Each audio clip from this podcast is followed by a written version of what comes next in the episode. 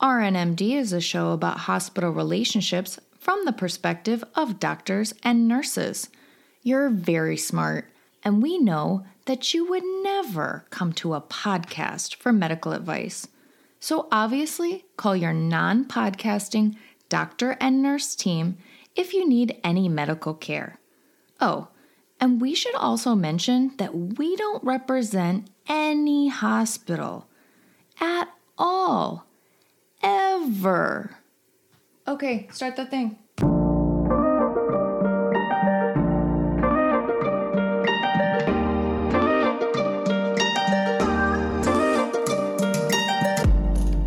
Hello, everybody, and welcome to RNMD, a show about doctors and nurses working together in this mad world of medicine. I'm Daniel, your doctor host, And I'm Abby, your nurse host. And today we're going to talk about something interesting that a lot of people have been writing in about, and finally, we're going to be discussing. Um, I think that it is applicable to everybody in healthcare. What is it? I don't know. You say it. Why are you ruining the introduction? I'm trying to get things pumped here. You're trying know? to set the mood. Yeah, I'm like Walt Clyde Frazier. Walt Clyde Frazier. You know who that is? No. You don't know who Walt Clyde Frazier is? I'm from New York, so I know who Am that I is. supposed to know who that is? Yeah, of course. He's a razzler and dazzler in the Madison Square Garden. No, seriously, he is. He's famous. What does he do? For those of you who are in, are enjoying this because you know who he is, Walt shout out to you. something Frazier? Walt Clyde Frazier. Google it, whoever's listening. Why does he need two first names? It's a, w- w- it, a lot of people have. What does he do? You want to Google that? I'm going to Google it. What does he do? What's his thing?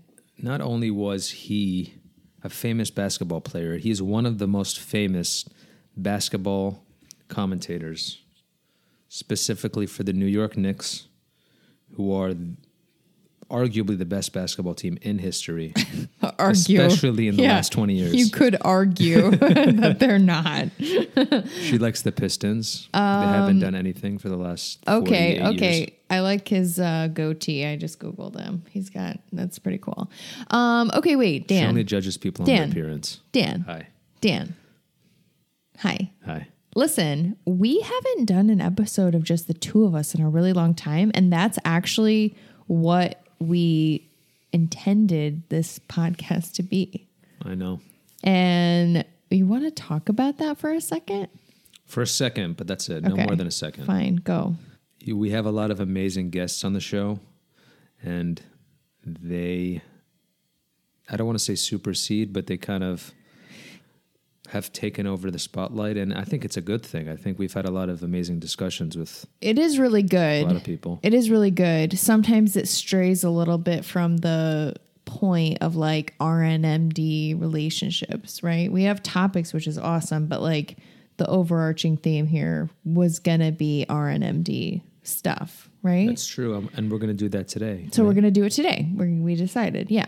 So a lot of people were asking for a code episode. code episode Codes. what is that what do you mean when your patient codes and then you don't know what to do. it's scary. that is scary it sounds very Grey's Anatomy, Yeah. right? It's scary though. Codes are pretty scary. Codes are pretty scary.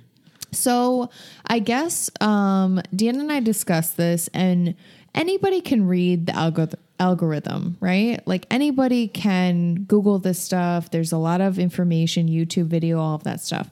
We want to talk, we're going to talk a little bit about that and about the medical aspect of it, but we also want to give real world examples, real world experience, things that we've gone through um, for anybody who is maybe a student or has never been in a code before or has been in some but didn't really participate and feels a little uneasy. Anybody can feel uneasy. I still feel that way sometimes.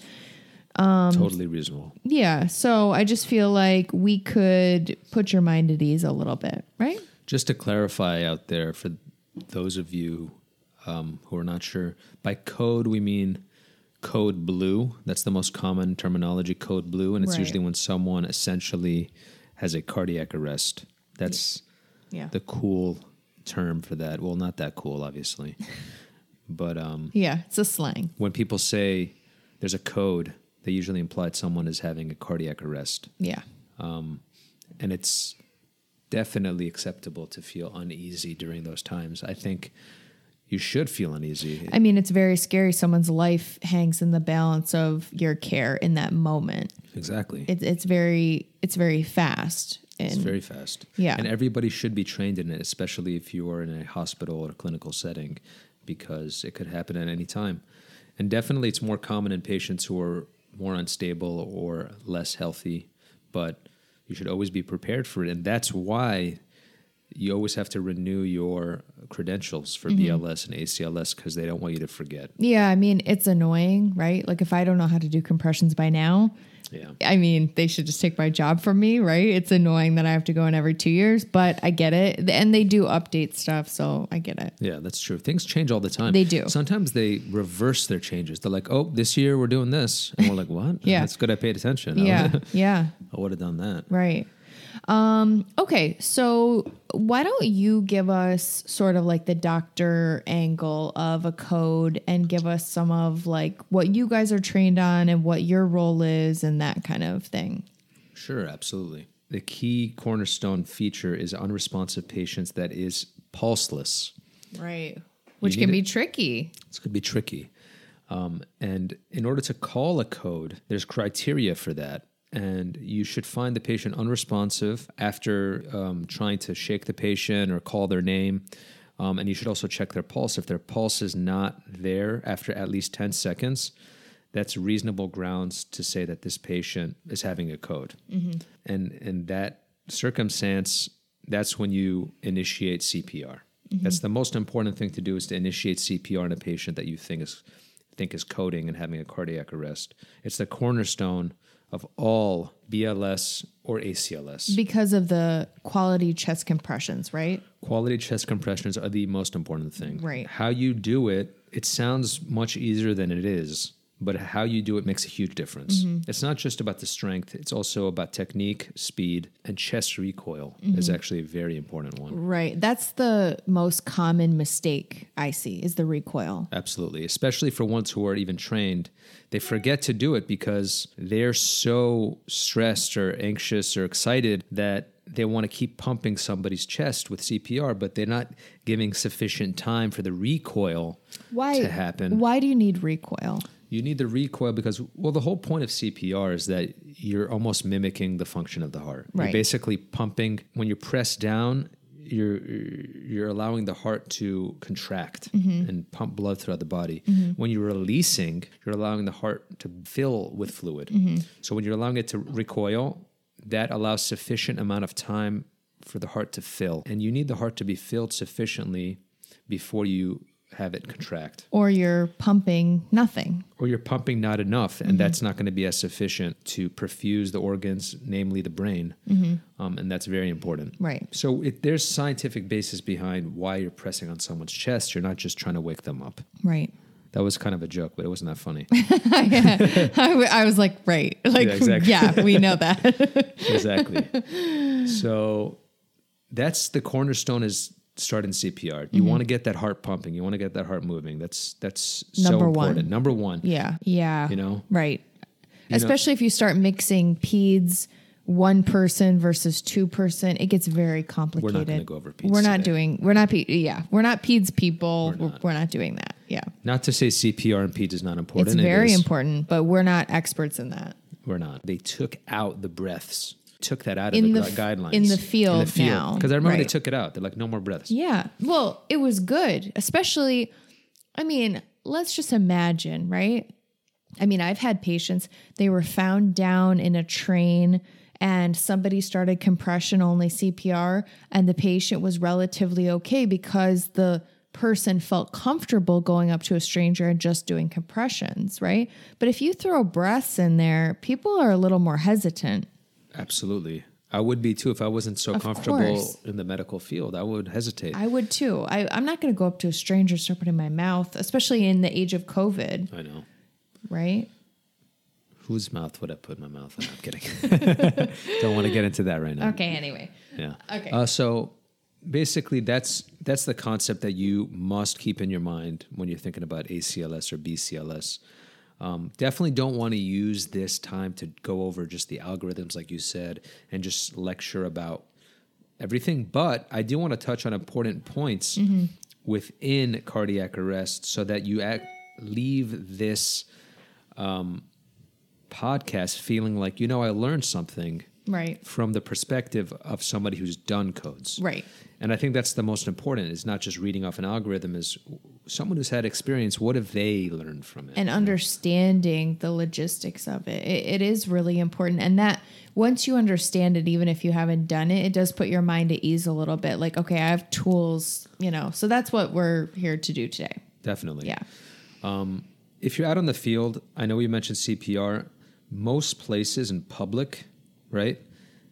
If you find yourself in a code situation or someone's having a cardiac arrest, try to find an AED if it's available. If Mm-hmm. Most you're in a important subway, thing. most important thing. If you're on a bus, you're out in public, um, that is what you want to get your hands on if Mo- you're in public. Most businesses now require AED and it'll and they actually even require a sign like even at a bar it says AED available. Most places have and they're so easy to use. So easy. Yeah. They make it so it's very user friendly and Right. common sense um, to use. But still, in, in the heat of situation, if you're stressed, it's very difficult to figure something out that's new Mm-hmm. to you. So Yeah.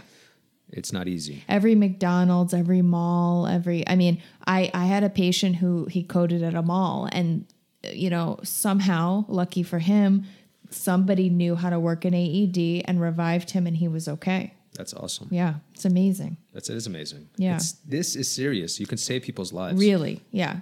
Yeah, in a split second, you know. And or I mean, not to be too grim, but we I think anybody who's been in this long enough has also seen the opposite where maybe the AED got to the person a little too long, you know, EMS we had to wait for EMS and then they did revive the patient but now the patient's brain dead. Absolutely. There's a whole time schema about this stuff. I mean, if you have a patient who's down for more than 10 minutes, very, very high chance of brain damage and permanent damage. and Yeah. Irreversible, to Yeah. be honest with you. So that's why to your point you should ask for the AED immediately. Immediately. The key, you really don't want someone down for more than five minutes because the chance of getting brain damage irreversibly is very, very, very high. So I just want to go over some quick statistics that are actually relevant and, and really interesting to me. Um, it's um, information I got from the American Heart Association uh, CPR section. Um, and in one year alone, 475,000 Americans die from a cardiac Wow. arrest per year Wow. on average. Um, this is globally. Um, and this is more than colorectal cancer, breast cancer, prostate, influenza, pneumonia, automobile accidents, HIV, firearms, and house fires combined. Wow. That is crazy. That is crazy. That is crazy. Yeah. And outside of the hospital, every year, more than 350,000 cardiac arrests occur. So that's a lot. It's a lot. Yeah, that's a lot. Do you know how many in the field are successful? So there's a lot of conflicting data about it, and it's very much geo- geographic based. Mm-hmm. Of course. So Western countries tend to do much better, and within the U.S., uh, there's so much variability between um, different states. And actually, this is the fact that people love pointing out is that Seattle is the best city. Is that true? Yeah, Seattle is by far the best city Wow. for outcomes of getting cardiac arrest in the field. What's their rate? Do you know? I think it's around 20% from what I was reading. It's pretty good To revive. to revive 20% success. out of the field. That's that still seems But low. I've read some data. No, I've, I've seen some data that's like way higher though. I see mixed data. I've tried to find. Some people say 60% to me, and then I look Mm-hmm. Into it. No, 60 was too high. 60 is too high. And then I saw I found another article that's at 20%, and I couldn't find like a clear answer. Yeah, I uh, what I heard. uh, This is all hearsay, so take it with a grain of salt. Um, when I was training for uh, uh, ACLS, they told me it was around thirty percent in this region. You know, in New York City, we have a little bit more trained professionals and stuff, so ours might be a little higher. But still, think about it: thirty percent. You know, that's Yeah. not a lot of people. Everybody, yeah, if you ask most people who don't know much about the data, they would say, oh, 90% right? Because that's on TV what you Yeah. see. Yeah. It's there's actually a lot of growing pessimism about CPR Yeah. in the medical field. A lot of people feel less optimistic about the outcomes. Yeah. Um, so, in, according to 2014 data, nearly 45% of out of hospital cardiac arrest victims survived when bystander CPR was administered. Wow. It's actually not bad. Wow. 45%. I- I'm impressed. Yeah. Yeah. So maybe the 60% Seattle thing might be right. Maybe Because that's the average is 45%. It says if if CPR is done sufficiently and timely, that's Mm-hmm. what it's implying here. right. Well, I mean, a witness arrest is is much more successful. Much more. Yeah. And it says the majority of out of ho- hospital, the majority of out of hospital cardiac arrests occur at 18% in public settings, 69% in homes and residence, Mm-hmm. And 11 to 12% in nursing homes. So that's interesting too, because okay, if we're talking about an unwitnessed arrest, if you're in your own home, if 69% you said are in their own home, 70% about, seventy yeah. percent. So I mean, that's a lot of possible Unwitnessed, unwitnessed arrests. So I mean, that also speaks to why it's not successful. Exactly. Yeah. So there's different rates for attempted CPR cardiac arrest rates and not attempted, not even recognized Right. cardiac arrests and their d- death rates. So I think that's that's enough for statistics. I don't know. We don't want to go too much into it, but I do want to get into the different types of cardiac arrest. Um, and there's two key ones we really, really need to tease out over here. Um, and usually, when people go through cardiac arrest, the predominant etiology usually is cardiac. Um, that means there's something pathological going on with the heart, um, whether it be initiated by something else. Ultimately, it's the heart that's really triggering this potentially uh, fatal outcome.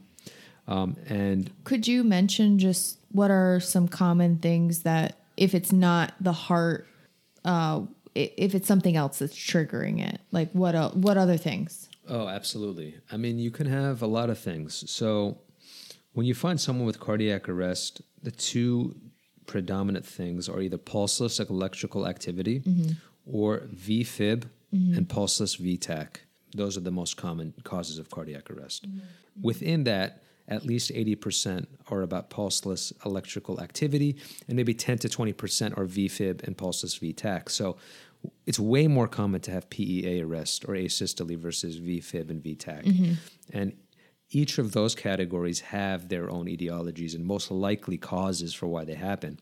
So within asystole or PEA, there's a mnemonic to remember for what causes pulseless electrical activity specifically, but it could also cause VFib or VTAC. But this is most commonly related to PEA.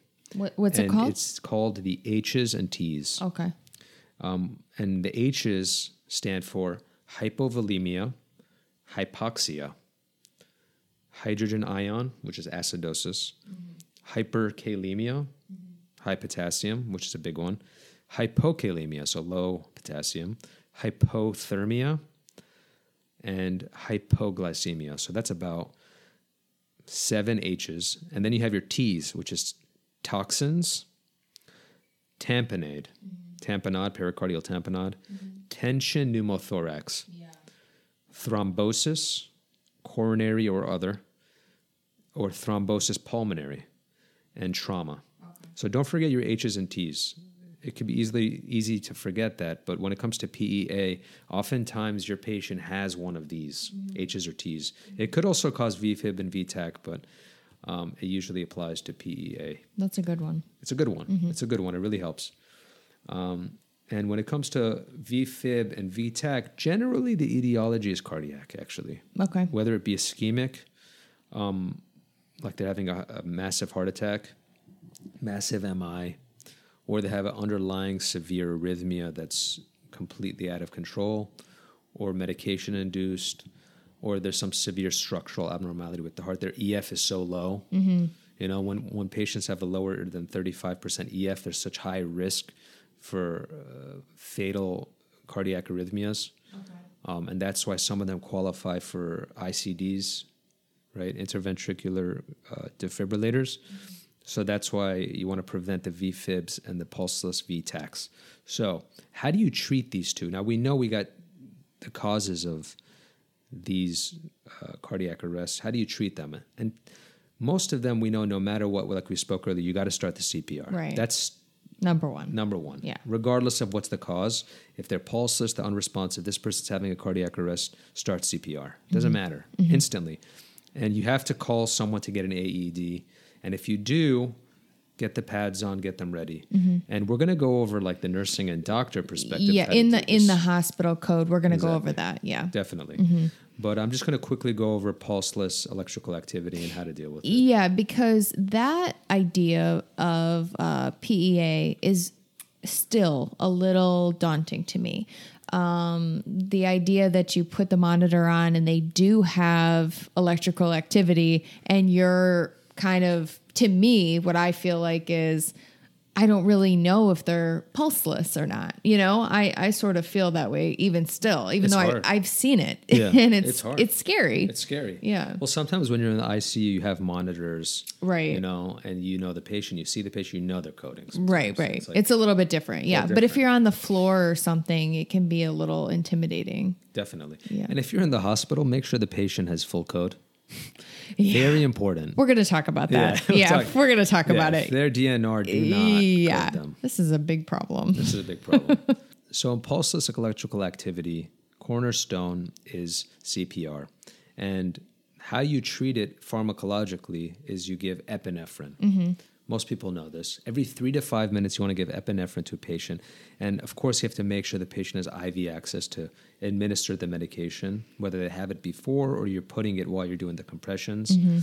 And this is not a shockable rhythm. Mm-hmm. If you see PEA, don't shock the patient. Mm-hmm. Very important. And it'll tell you that. It'll tell you Yeah. exactly. But sometimes you can you shouldn't listen to the rhythm, which is interesting because there's been times where it was a shockable rhythm, and I did shock it, even though it said don't shock the rhythm. Mm-hmm. Yeah, because I knew it was VTAC, And the patient was pulseless. You do shock in that situation. Interesting. Yeah, it's interesting. But what is PEA? Some people get really confused about PEA. Yes. Because they're like, what is what do you mean? What's happening? Electrical Yeah. activity. It's tricky. If it's not VFib or VTAC and they don't have a pulse, it's pulseless electrical activity. Mm-hmm. It's that simple. Even if you see sinus rhythm Right. or bradycardia or you see just like a little bit of uh, you know Picasso painting, whatever. If there's some electrical activity going on and there's no pulse, that's considered pulseless electrical activity. Okay. Can I tell you real quick the nursing scaries of this situation? Okay. What? You come in, especially in the ICU, you see on the monitor that there is activity on the monitor. Okay.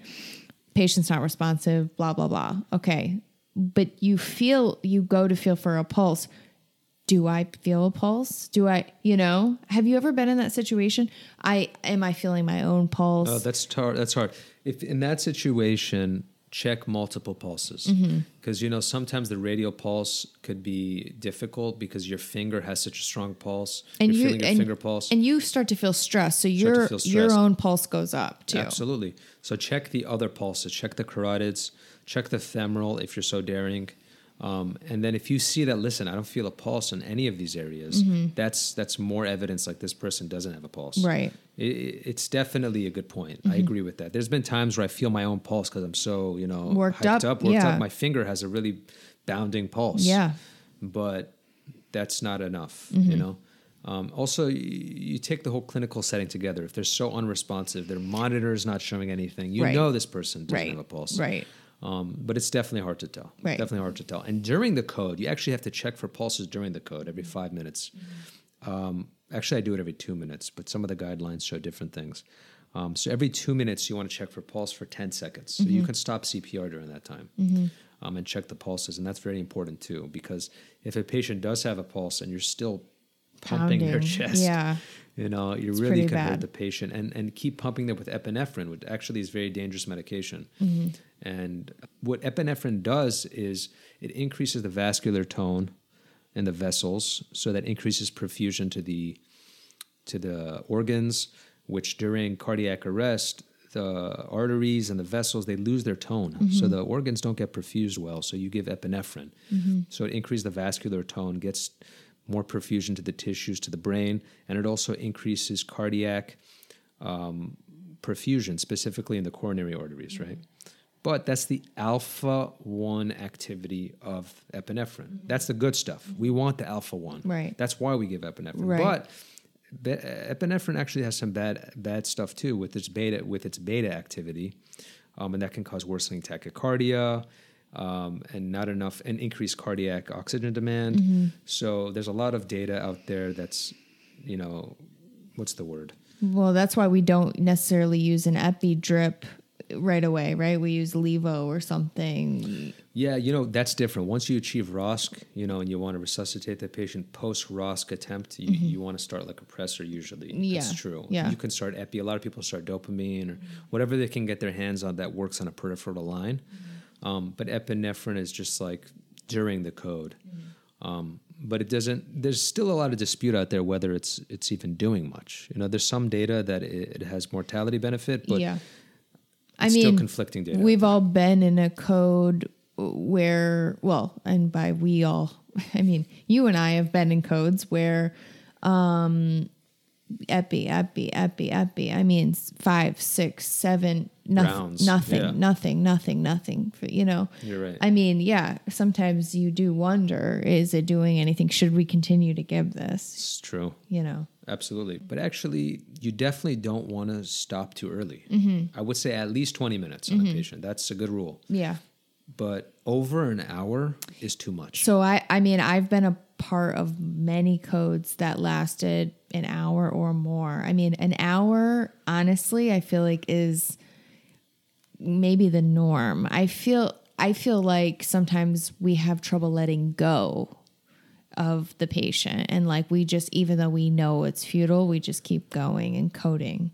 And in some cases, it's appropriate. Mm-hmm. I mean, I hate to say this, but the demographic matters. I mean, if you have a 25 year old who is previously healthy, they have a higher chance of survival. Right. You know, as opposed to a 93 year old Yeah. with And- metastatic cancer, and you just cardiac broke every bone in their body. They're not going to make it. Right. You know, if they've been going for an hour. right.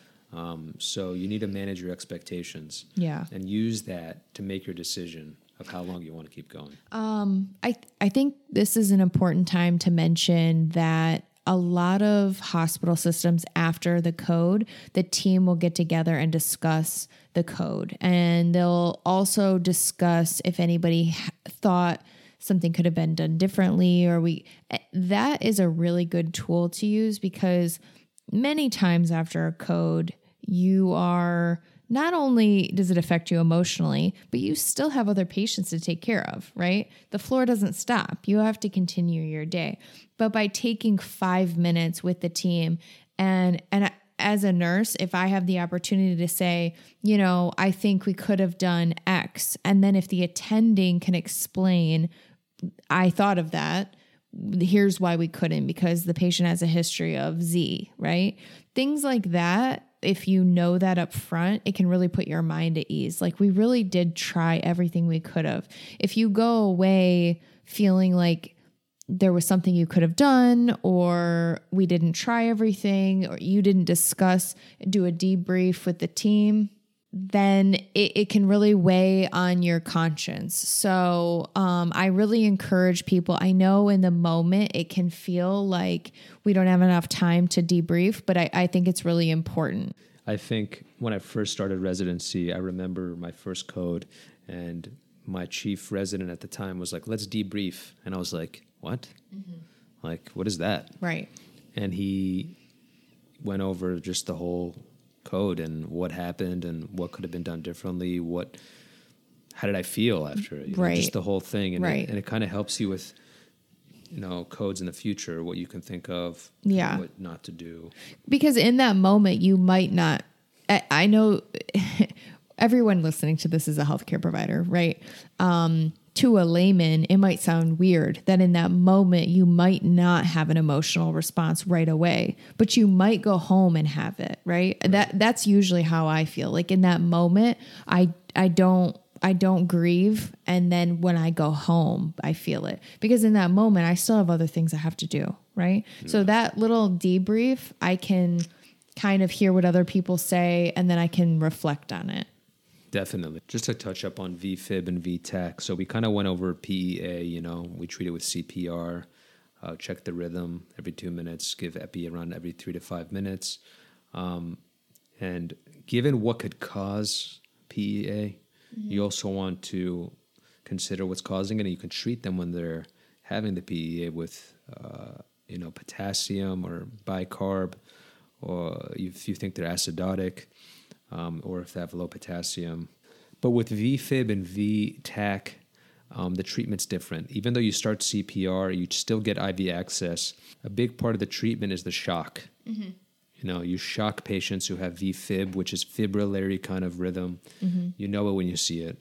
And VTach, monomorphic or polymorphic, without a pulse. Uh, you treat it with a shock, um, and you continue CPR for two minutes, and you still give epi. That's the thing. You still give epi in that situation, um, but um, that's the case where you can consider giving amiodarone in addition Why? which has become the treatment because it's an antiarrhythmic. Some hospitals use lidocaine or some of the other ones. I've never seen that being used before. The most popular antiarrhythmic is amiodarone, um, which treats VTach even when it's not pulseless. So um, it's kind of trying to treat the rhythm because the rhythm is what's causing the person to have a cardiac arrest. So um, that might help. It doesn't always help, unfortunately. And patients who do have VFib or VTach have pretty bad outcomes. They usually have a massive cardiac arrest from uh, MI. They don't do very well. Um, so I think that that was kind of a review of the main ones. Yeah. Um, of the main cardiac arrest. And in the hospital, things don't always play out perfectly. You know, Right. that's why you need debriefs, right? Yeah. Like, what went wrong? What did we do? What, would, what did we do right? Actually, sometimes things go right and things go smoothly. Uh, yeah and that that really feels good too when you have a win you know you Mm-hmm. bring the patient back the patient doesn't have any brain damage you're like oh my god i feel amazing the team is so great you That's know true. Usually, the less people, the better. It's kind of weird. yeah we're going to talk about that that's part of nurses that's the nurse's role a little bit yeah It's true. get some of the people out of the room yeah know, we actually had a case together, yeah right? Yeah a really successful one. Yeah, I mean, um, you told me, you know, and you told me with zero patient detail, so I didn't even know who this person was. You told me that you were in the med surg unit and you were transferring a patient to ICU and the patient was on a stretcher and in the transfer which was on the same floor it was very close patient had a cardiac arrest right young young This patient is a atypical one because this is almost like the movie type of codes. Right. The, the stuff you see in the movies. Right, right. We had a young patient in the 30s, Yeah. female hemodialysis patient, so they're definitely sicker than most people. But she started to become more uh, unresponsive. Mm-hmm. Uh, mental status declined. Um, and we're like, she can't protect her airway. We got to take her to the ICU. Her Mm-hmm. hemodynamics is uh, worsening. So en route to the ICU, I was personally wheeling her. I was an intern in my la- in my later months. th- this is how concerned you were. It was you and another doctor wheeling her to the ICU, which is again unusual. This Very this whole situation was unusual. Very unusual. Yeah. And it was in the middle of the night, by the way. It was like Right. 3:40 a.m. right. And I was pumped with Monster energy drink. Might have had a shot of espresso too. I don't know. Probably. Probably. We didn't wear masks back then. Yeah. Can you believe that? Back in the day. back in the day. Yeah. And I noticed as I was wheeling the patient that she was totally not responding, and I didn't see chest recoil. She, I, I, I didn't see chest re- recoil, and I, I didn't think she was breathing Mm-hmm. as I was wheeling her. So I go see her, no pulse. I checked her carotids first, nothing. Wouldn't respond, and I was like, "What is going on?" Immediately, I yelled, "Code!" You know, you have to yell it. Yes. No shame. Right. You know. Yeah. So with this case, the weird thing is um, there weren't that many people. It was just me and my resident, and I was started compressions, um, and there was one nurse around, and I told her to get the crash cart, and she came with the crash cart. We put the pads on her, um, and it was PEA. And you were wheeling. You continued to wheel her, or you? We did for a little bit, Yeah. but we stopped, Uh-huh. and we just did it right Yeah, where we stayed right where we were, and we just continued. Yeah. and uh, we did it in the middle of the hallway. Wow. Yeah, it was crazy. Wow. Pumped her with epi. Right. Um, it might have been like a 20 minute code, and she And you brought her back. achieved draw kept for like 20 minutes. So I heard that story without any details. So I didn't know who it was or where they were in the hospital or anything. I just heard like I did a code in, you know, wheel transport basically, and then, you know, did CPR. And the patient was young. I knew that. I get this patient later. This is my patient. Yeah. And You were still in med surg. I was in med surg at the time. Yeah, I wasn't working in ICU yet. And this patient's like, she was so nice, completely alert, everything. No, no problems at all. She's walking around great.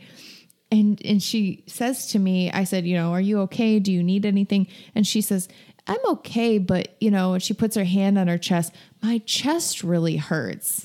it's crazy. and it kind of hit me like, oh, it was you. Yeah. yeah.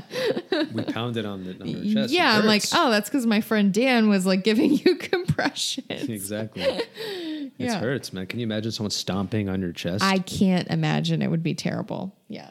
So I want to talk a little bit about practical real world. What do you do? We we all watch the videos. We all know the algorithm, but really it's different when you see it. And we're going to only talk about adult codes in the hospital for this because otherwise you go down all these different tangents and this would be like 3 hours long. Um, so, obviously, from a nursing perspective, a lot of these codes are noticed first by nurses, right? Because we're at the bedside more. So, a lot of times in my experience, how these codes go is the nurse walks in, the patient's unresponsive, they check for a pulse, there's no pulse, they call a code, compressions are started. Um, again, like Dan said, the number one thing besides starting compressions right away, effective compressions, is is the patient DNR DNI. That's something you need to look at. And that so for a real world thing, I do that as I'm observing the patient. I'm checking for a pulse and I'm also looking for DNR DNI band. Like what if I don't find a pulse, what am I going to do next? That's the best way to do it. Um you need to call for help. You need to get your coworkers involved. They need to get you the crash cart and you need to get on the patient and start doing compressions. The second that code cart comes in, you need to put a backboard and you can plan that, you know, with your um, now you have a coworker in the room and they're going to help you. Somebody else is calling the code overhead, and you can plan. Okay, we're going to put the backboard one, two, three, put it, and then continue compression so that you don't lose, you know, those good quality compressions that you've started. Um, while you or someone else is doing the compressions, now somebody needs to apply the defibrillator pads. I've seen codes where somebody didn't do that, they forgot to do that, and it really delays care later in the code. So if you're not the person doing that, you need to turn the defibrillator on, hook up the pads, get it started because now the code is being um, overheaded and the attending is probably on the way, and you need to have that set up for the attending before they get there. Just another, just another thing um, that will also help you is if if you're the person who's applying the pads, why don't you go ahead and grab that ambu bag? and again, it's like we'll do compressions, compressions sometimes, and then nobody grabs the ambu bag. Grab the ambu bag. It's a lot easier for you. Um, then that person can generally either that nurse hopefully now there's more than two nurses in that room and like dan said there's usually a swarm of people in that room by then now from a nursing standpoint you need to have somebody documenting what's going on. Usually that's at the top of the code cart or it's in your emr and you need to start um, you need to document and you need to start preparing medication.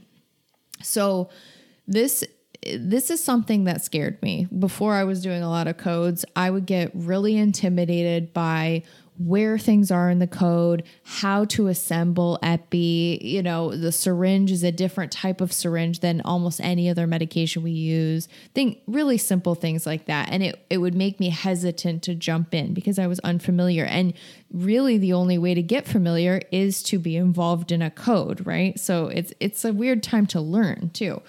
So, my advice if you're a new grad or you're at a new facility, get to know your code cart. And I know that we're all very busy on the floor day to day and it seems like a lot to ask to sit down, but pick a day, a weekend, some some day that you have an hour of downtime really go through it when they're doing the code cart checks that's a great time to do it. Say you know once a week we take everything out we check for the expiration dates. Volunteer to do that because i know it's a hassle in that moment but you will feel so much more secure later because like i know what drawer the epi's in. I know where the bicarb is. I know where the suction tubing is and you can grab it and then you actually feel like you're helping and you're not just in the way like Dan said, uh, does the patient have IV access? That's a big one, right? A lot of times on the floor, patient only has one peripheral IV and it's leaking and it's got a the gauze is you know the the tegaderm is half off of it and it's crappy and it's you know a 22 gauge or whatever the worst possible time to try to get access on a patient is during a code, right? So if you, we're going to talk about RRTs later, but if you feel like this patient, you got a bad feeling, this patient was telling you about their grandkids three hours ago and now they can't remember their own name, right? Why don't you just go ahead and put a new IV in that patient just preemptively? Go ahead and just be proactive, put a 20 gauge in the AC, even though we hate that on the floor. Just do it so that you have two access because you're gonna feel so grateful that you did that for yourself later. Look out for yourself later. If that patient codes, now you have a brand new 20 gauge in a really good in a really good spot. That's good. I like that. Yeah. You definitely need to set up some suction. You, if you're ACLS, you need to um, work the defibrillator, give shocks if if necessary. If the attending now the attending is definitely there, you want to hopefully that person usually they establish themselves as the leader your role is to be support staff. And that's exactly um, that person's the leader whatever they're directing you to do. Usually they're very clear they're very calm and um, you can just listen to the directions that that person's giving you. Um, getting everybody's anxious in that room. Everybody is uh, pulse went up and you know they want they don't want to harm the patient. They want to help um, but it's scary, right? So the best thing to do is just to try to stay calm. Don't get worked up. Don't shout. Don't yell. Don't take things personally. Don't yell at anybody, you know, um, and just listen to the code leader. That's really important. Um, also, especially if you're at a teaching hospital, you know, there are swarms, right? Swarms, swarms. of people, and they block the room and people want to learn, right? You got nursing students, you got new nurses, you got interns, you have medical students. People want to stand right next to the attending and watch every single thing that's going on in the room. There's a line for that, right? There's a line between people who should be in the room, should be learning, and are in the way, right? And you have to take that case by case. What I will say is, I've heard nurses specifically be rude to medical students or new nurses when it wasn't necessary. There are times when they do find a corner where they're not in the way and they're just observing. Let them observe. You know, if they're interested, they want to know what's going on, let them do that. That's actually pretty cool that they that they care to learn. But if you have uh, you know, a single room in the ICU and you have 30 people in that room, now we need to talk about who can exit the room because not everybody needs to be in there. And not only do you have that many people, you have all this equipment. You have a code cart. You have a uh, probably a cow in there. Also, the cow is my favorite. Actually, that's an unsung hero in that room. Right? There's always, uh, well, not always, but there should be someone in the room looking up the labs, ordering medications, looking up health history, looking up previous vitals, things like that. That's something that I feel like we don't, that's not part of the algorithm always, and we don't always think about. But there should be somebody in the room who pulls a computer in the room so that they can place orders. Absolutely. So let's say, let's do like a simulated situation with the information that we have and okay. how things go and how they should go and what things can go wrong. Okay. What do you think about that? I think that's a good idea. Real quick before we do that, I want to give a shout out to respiratory. I don't oh, want to yeah, forget. Respiratory is my hero. RT. Yeah. RT in the very house. Important. Very, very, very important. We that's love them. True. Yeah. breathing is important, right? Yeah, breathing. Breathing's like super important. Let's say you have an 86 year old, okay. right? Room seven. Room 7. My pa- my eighth floor. patient. My patient. You're you're Abby's patient. you're the resident on. This patient, let's call her Kathy. Kathy? Sure. My friend Kathy in room 7. My- She's your friend? well, You're friends with all your patients. yes. That's great. and you notice that Kathy's not acting like she normally does, Mm-hmm. right? She's not even responding, right? You call her name, you kind of try to shake her, but she's not responding. Okay. You, then you check her pulse. Doesn't have a pulse. You're Uh-oh. all alone. I'm no one else is around in the room. right? What do you do? Well, okay. Now, that is a scary situation because think about it, especially if you're a new nurse. Now you're in that room and you know that you're not supposed to leave the patient, right? You know that you're supposed to start chest compressions immediately, right? But you also have to call for help. Very true. it's scary. You can't do it alone. You can't do it alone. You can't. Yeah.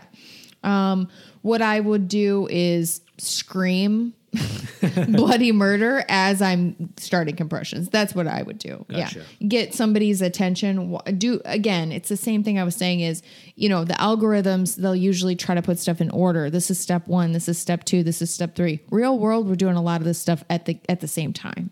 That's what I would do. It's important to know that everybody has their own role, right? Mm-hmm. Right. Whether you're a nurse, you're a resident. So where we work, at least, the residents tend to run the codes. Right. If Abby found a patient and she started a code, it will be announced, and everyone will swarm to the case, including residents. Um, And then- and the nurses who are on the floor will come in and who are on help you. floor. Yeah. absolutely. Um, and it's the nurse's job to do certain things, and it's the doctor's job to do certain things, and everyone kind of needs to know their roles. And sometimes it's not clearly delineated, and Mm-hmm. Yes. that's when problems happen. Definitely. miscommunication happens.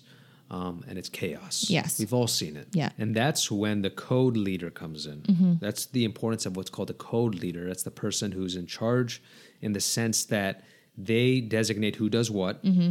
and they make sure it's getting done. Um, and that helps facilitate the whole thing, make sure it doesn't get out of hand, Mm-hmm. um, and everyone's doing what they need to do. Right. Um, So, so a senior resident walks in and they have to announce to the room, listen, I am the code leader. Right. That's the key. Right. And once that is announced, everyone should acknowledge it and not turn it into a thing because we all know the life of the patient and the code is more important. Is than more important than ego, definitely. anything. Yeah. one thing that you mentioned, and I just want to bring up this is specific to your facility, right? Yes. Because we had so many people. I did a poll on Instagram of who runs the codes in their critical care units. 97% of the people who responded said that the nurses run the codes. I my mind Never heard of that. my mind was blown. So I think we're in the minority actually. What? But I've worked in multiple hospitals. All of them were doctor run codes. I don't know. That's what people were saying. So I, I, they, well, they have code teams at a lot of hospitals, and a lot of them are nurse run too. Interesting. They're like critical care trained nurses who respond to the codes. I mean, I've heard of it, but I didn't know. I didn't know it was the majority. Me neither. Yeah. So again, you you have to base it off of you know what what your hospital does. Yeah. Yeah.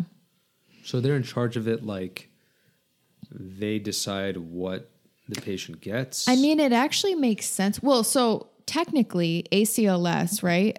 I'm ACLS trained as a nurse. Technically, I'm allowed after that to run a code. Like that's what that training says, right? Whether your hospital allows it or not is a little different, right?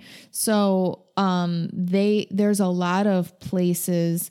Um, I'm assuming uh smaller hospitals too, non-teaching facilities. I'm sure. You know, when you have a a boatload of residents who are able to respond to every single code and you have 10 doctors rushing you, that's great, but not a lot of hospitals have those resources. So instead of having every doctor from every floor pulled from their patients and coming to one space, they'll have a designated code team that is waiting for codes basically and they you know i don't know where they sit or what they do in the off time but they they're the ones that immediately respond and they're the ones who run the code and i think a lot of times it's mostly nurses maybe one doctor and you know who's maybe the leader like you're saying yeah I wonder what the outcomes are. i wonder Nurses versus doctors. i wonder if there's a difference So the code leader tells the interns at our hospital to do the chest compressions. And there's also an intern with the ambu bag who's giving the breaths. Um, and then there's a second year resident um, who's checking the pulses um, periodically. And there's always someone who's keeping track of what um, is going on and what's the timing of everything. That's very important. So someone always has to keep track of um, the timing of the code, when what was given, um, and when's the next event. Someone has to be calculating. Listen, is it a pulse check right now? Um, is it time to give epi? When was the last epi? How many doses have we given? Um, and that's someone's job, and that should be designated as well. a lot of times that's a nurse right At our hospital and many hospitals, it's oftentimes a nurse. The nursing managers on the floor do that.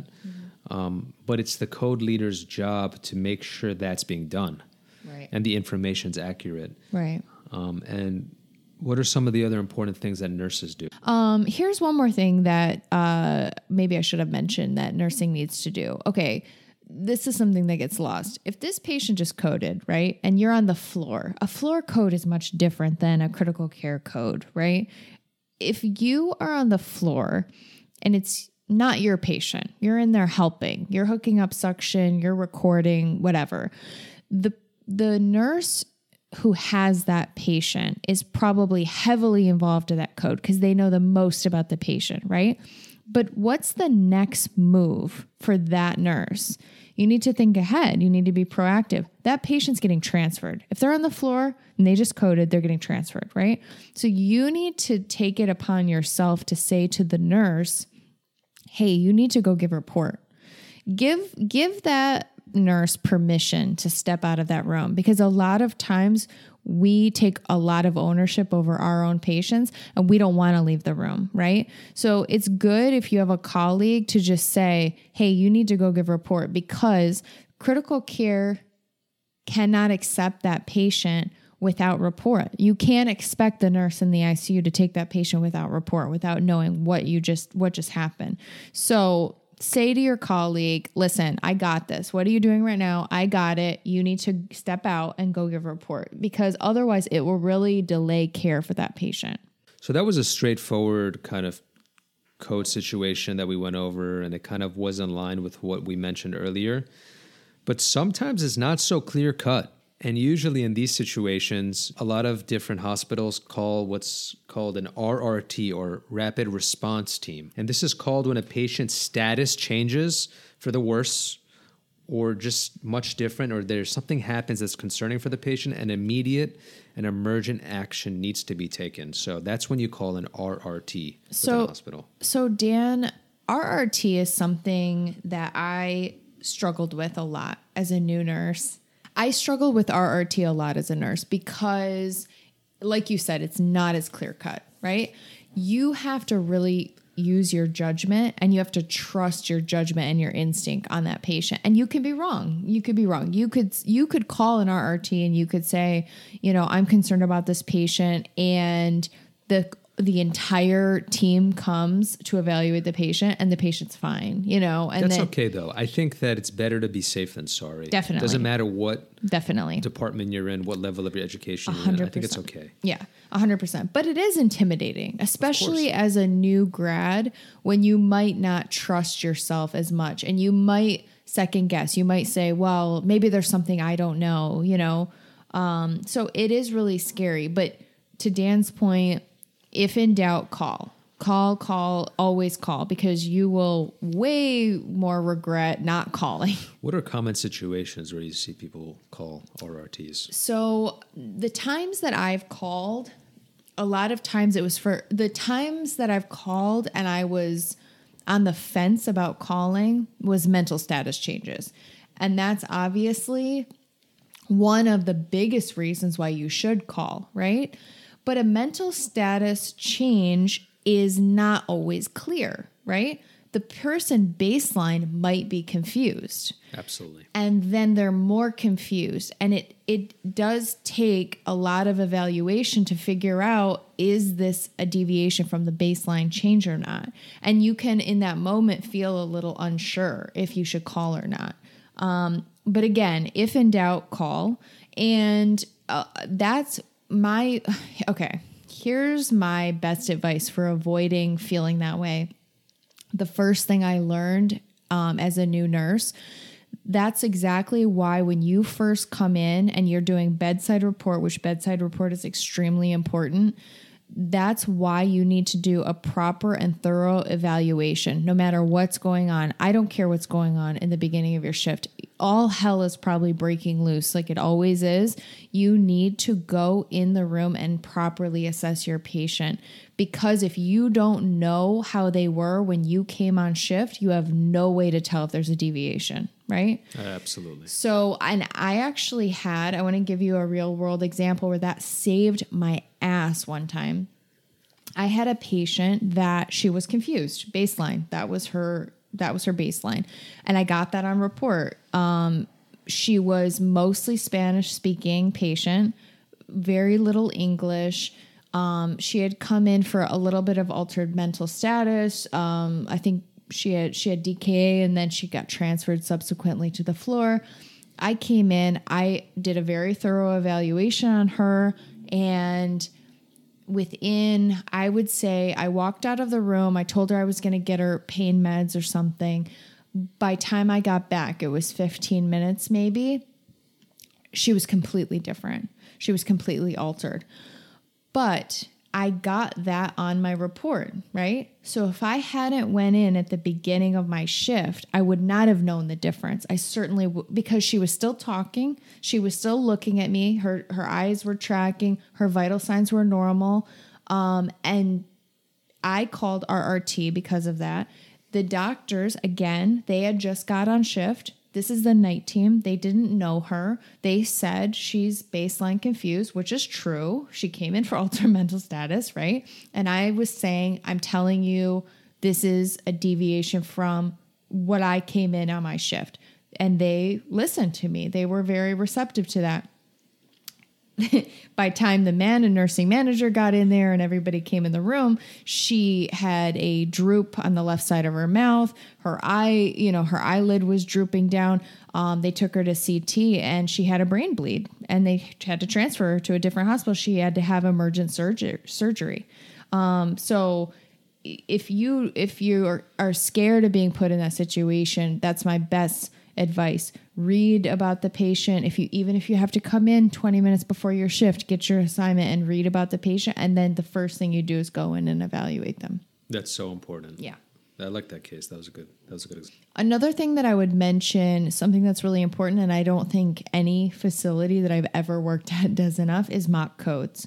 We should all be doing mock codes. We should be doing them together. I know the residents, you guys do them, and we do them separately, but we don't ever do them together. And I, I really think doctors and nurses working together, right? Yeah. That's our whole thing. By the way, this is the mad world of medicine that we were talking about. Yeah. yeah. That brain bleed was mad. yeah. it's crazy. Yeah, it was mad bad, bro. Okay. Wow. Okay. So I would just say if anybody from administration's listening or advocate for yourself, we should be doing mock codes, really. It's important. It's a very important. idea. Very important. Yeah. Um, okay. Last thing we're gonna end on, Dan. Let's do some drama. Okay. Let's Drama, drama, drama. So we had a lot of people write in from Instagram, okay? We had a lot of different points of views about how they handle codes. The controversy that I saw was some of the nurses saying that doctors don't want to be involved in codes. They leave it to the nurses. They're not around. They're doing nothing, okay? On the flip side, a lot of the doctors said, especially at teaching facilities, that they'll show up to a floor code. None of the nurses even started compressions. Um, you know, we're not going to comment if we've seen this stuff or not because we're not going to throw anybody under the bus. Um, so if somebody feels intimidated, doctor or nurse, I could see maybe it looks like they're not participating. But um, again, that's why it's good to advocate for yourself. Ask your um, nursing manager, ask your attending, like, hey, can we do mock codes? Can we practice? Can we talk to the doctors about this? You know, can you one on one, hey, uh, we in the ICU at least, we have certain residents and interns for a month. Um, maybe talk to them preemptively before you have to run a code with them. So we had some people from Instagram write in. So I want to get your thoughts. I'm going to read a couple things to you and then I'm going to get your reaction, okay? A doctor responded and said, You can't run a code without both, but there are more nurses on a given floor so than doctors. So absolutely with numbers, nurses are running the codes. Again, that's interesting because that's just not how we do it. That's so weird. Yeah, it's a lot of people said that though. Another doctor wrote in and said, I can just say in my experience, it's been very difficult to get an education about what to do in a code. As a medical student in the ICU, we responded to a code on the floor, and I intentionally wanted to go and participate so I had a better idea of what to do and how to be helpful. I arrived, and a nurse literally stood in the doorway with her arms crossed, blocking me from entering. That's crazy.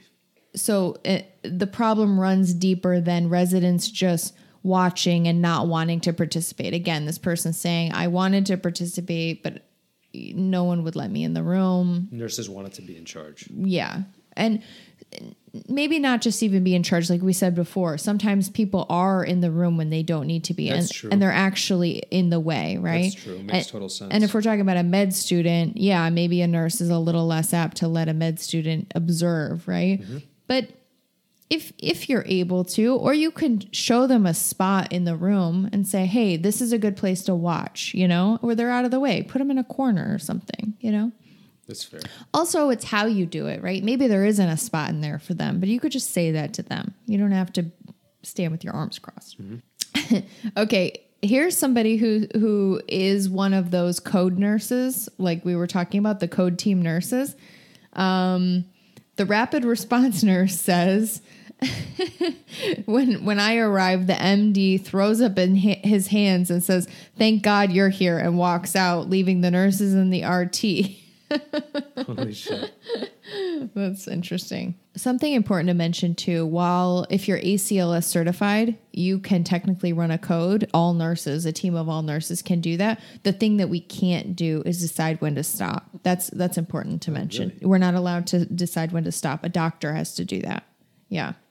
A doctor replied and said, In my experience, the worst run codes are the ones where people have terrible attitudes and are passive aggressive. I really agree with that. What, what's better, passive aggressive or aggressive aggressive? aggressive because we live in New York. We like we prefer aggressive. you like aggressive aggressive better than Yeah, passive aggressive? I'd rather know what's happening. What do I'd you think? I'd rather not have either aggressive. yeah, Maybe just like chill the fuck out.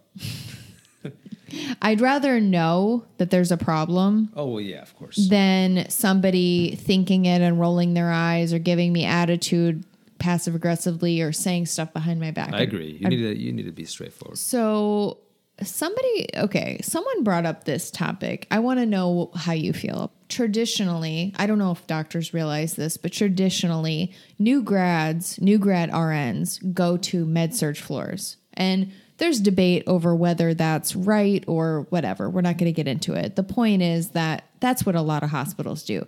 They put you on a med surg floor they require you to learn the quote basics and then they'll let you specialize after that. Okay.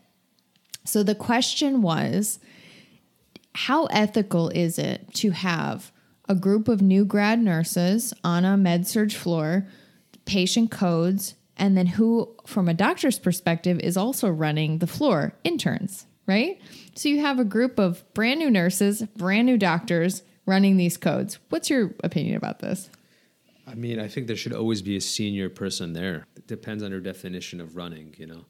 I think they're more part of the code, but they're not running the code. I think there should be someone who's experienced there mm-hmm. and kind of making the bigger decisions. And what's again? What's your de- what's your definition of experience? Is it a, a second or third year resident? I mean, that's better than a resident. That's better than an intern. Right. But they're also not like they may not be proficient or experts either, especially in the middle of the night. we also need to mention that none of what we talked about in this episode applies to the ED. That's Oh, totally course. different. Totally. Totally different thing. Yeah, we're this is not about the ED. We're talking about floor and ICU.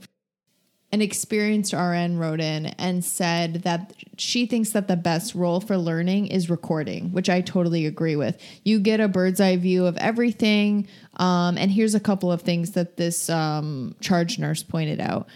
Um, it's best if the primary nurse is actively participating, which we mentioned before. Um, during codes, a shitload of people come to the bedside and know nothing about the patient. Too much staff actually is generally in the room. Um, so her role, especially if the nurse is a new grad, she'll say the primary nurse is the nurse that needs to be in here along with her, and she can assist the primary nurse. I think that's a really good. I think so too. You don't need six nurses in that room, you know. Of course. The most successful codes, this is something that you said that she's seen had a clear had clearly defined code leader and roles. Um, most in her unit are run by the MICU fellow or an attending who will respond. Um, and beyond that, she said a lot of people don't like to speak up or say who is leading, but we like that. Nursing, I think, likes that. We like to know who's in charge because we're scared sometimes. It's a scary situation. So we want to know, like, who do I listen to in this situation? You know? Definitely. Um, and then her last tip was know where your supplies are, especially on your crash cart. There are so many delays sometimes because people are running to a supply unit to get supplies, but they're actually on the cart. That is such a good point. I've seen that time and time again. People are sweating and literally running up and down the hall when there's tubing in the in the cart. There's IV kits in the cart. Like save yourself. Again, go through your code cart. So important. Yeah. It really is.